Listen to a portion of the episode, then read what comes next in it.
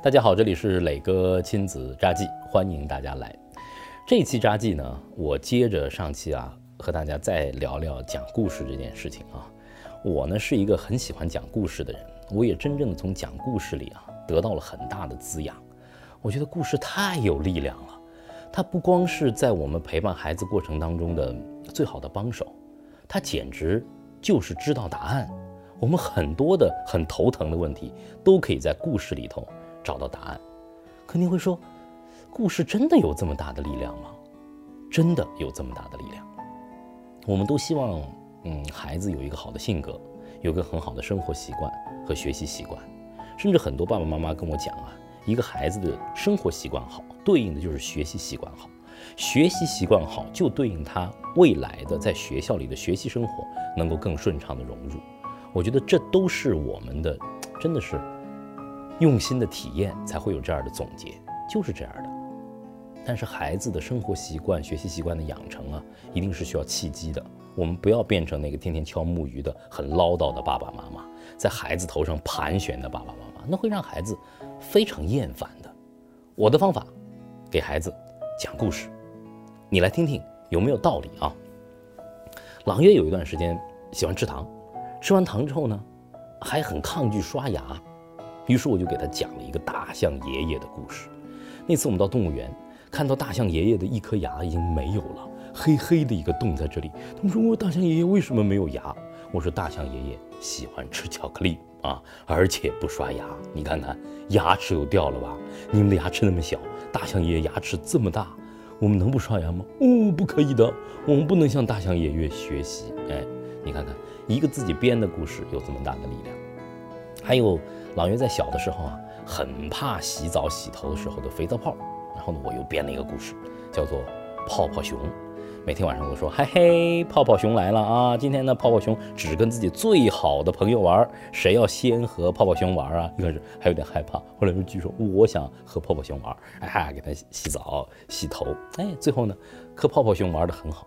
但是后来问题又来了，朗月啊，眼睛很敏感。他特别特别怕这个泡沫进入到他的眼睛里头啊，他会觉得很难受，甚至有的时候很抗拒。但后来我一直都没有找到一个好的办法。哎，很巧，有一次呢，朗月从他们的幼儿园哎图书馆借了一本书，叫做《小熊布迪的亲子阅读系列绘本》。哎，这个小熊给我很大的启发。这只小熊和他的好朋友莫扎特在洗澡的时候，用了一个特别特别绝的方法。一开始呢，两只小熊就各种大闹啊，然后呢，满头都是蜂蜜，他们看了觉得代入感很强，这不就是他们自己吗？他们整天在家里头也是这么瞎闹的啊。到最后呢，实在脏的不行了，要洗澡了，可是很害怕。哎，小猪莫扎特带来了一个游泳眼镜，戴上游泳眼镜洗头，哇，再也不用怕泡沫了。当朗月看到这一页的时候，无比的兴奋呢。爸爸，我也要戴游泳眼镜。后来我真的给他们戴上游泳眼镜洗澡。现在洗澡对他们来说就是一天里头最期待的一个游戏。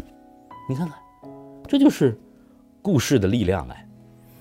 小熊布迪在我和他们相遇的时候啊，我发现阅读的时候给我带来特别大的惊喜，而且这是孩子们自己选的故事，形象是他们自己喜欢的，所有的一切都是他们喜欢的。布迪是怎么样照顾自己的好伙伴的？好伙伴之间应该怎么样互相帮助？他们通过绘本完成了最好的学习。每一个故事都是一个非常非常精彩的种子。呃，另外在今年呢，呃，磊哥还发现了一本无比精彩的绘本，叫做《十四只老鼠》。后来我查了一下，《十四只老鼠》是已经是风靡了二十年的一个日本的经典的绘本。这本书在之前我完全不知道，也是朗月自己借回来的。我看了之后，启发非常非常的大，因为这十四只老鼠它的阅读的乐趣和过程让我无比的享受。森林里头住着十四只老鼠，鼠爷爷、鼠奶奶、鼠爸爸、鼠妈妈带着十个个性不同、衣着不同的孩子，快乐的生活在大森林里。每一期都会有一个主题，比如说这一期就是挖山药，他们要去挖山药。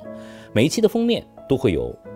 每一只老鼠的样子，我们必须在封面上就记住每一只老鼠的衣着样貌，然后展开故事。在故事当中，你可以发现哦，老大在哪里？老八在哪里？老五在哪里？爷爷为什么一直牵着老九啊？奶奶为什么一直牵着老十啊？他们最小的兄弟姐妹是怎么相处的？谁更冒险？谁更胆小？谁经常惹麻烦？谁更有力量？这些孩子们都会非常多的发现，每一页故事都会生发出非常非常多的有趣的对话。后来，现在我们家庭里的很多的生活场景都变成十四只老鼠了。每天我们吃早餐的时候，我们每个人都是十四只老鼠当中的一只老鼠。朗朗是老八，呃，月月是老五。他们说自己是最调皮的两只老鼠。他们的口头禅就是 "I'm naughty but cute"。啊，好吧，我也就忍受他们了。您知道我现在在家里头是老几吗？好没位置啊！好没地位，我是老十，我不是鼠爸爸，我是老十，最小最弱的那只老鼠。我经常在他们面前装弱小，我说嗯，我什么都不会。那两个哥哥可以教会我本领吗？他们很牛的样子。好的，我保护你。有时候我在呃书房的时候说，嗯，老师现在有点馋了，想吃一盘橘子。然后那两个小家伙哒哒哒哒跑到厨房里头给我端一盆橘子来，我很得意的作为老师就把它给吃了。这就是故事的力量。它可以让我们的家庭生活变得非常的有趣，呃，特别是陪伴学龄前的孩子们，嗯，一切的场景如果都能够变成故事，都能够变成游戏的话，他们能够顺畅的进入。我们不仅可以通过绘本讲故事，还可以自己编故事，让精彩的故事进入到我们的生活当中吧。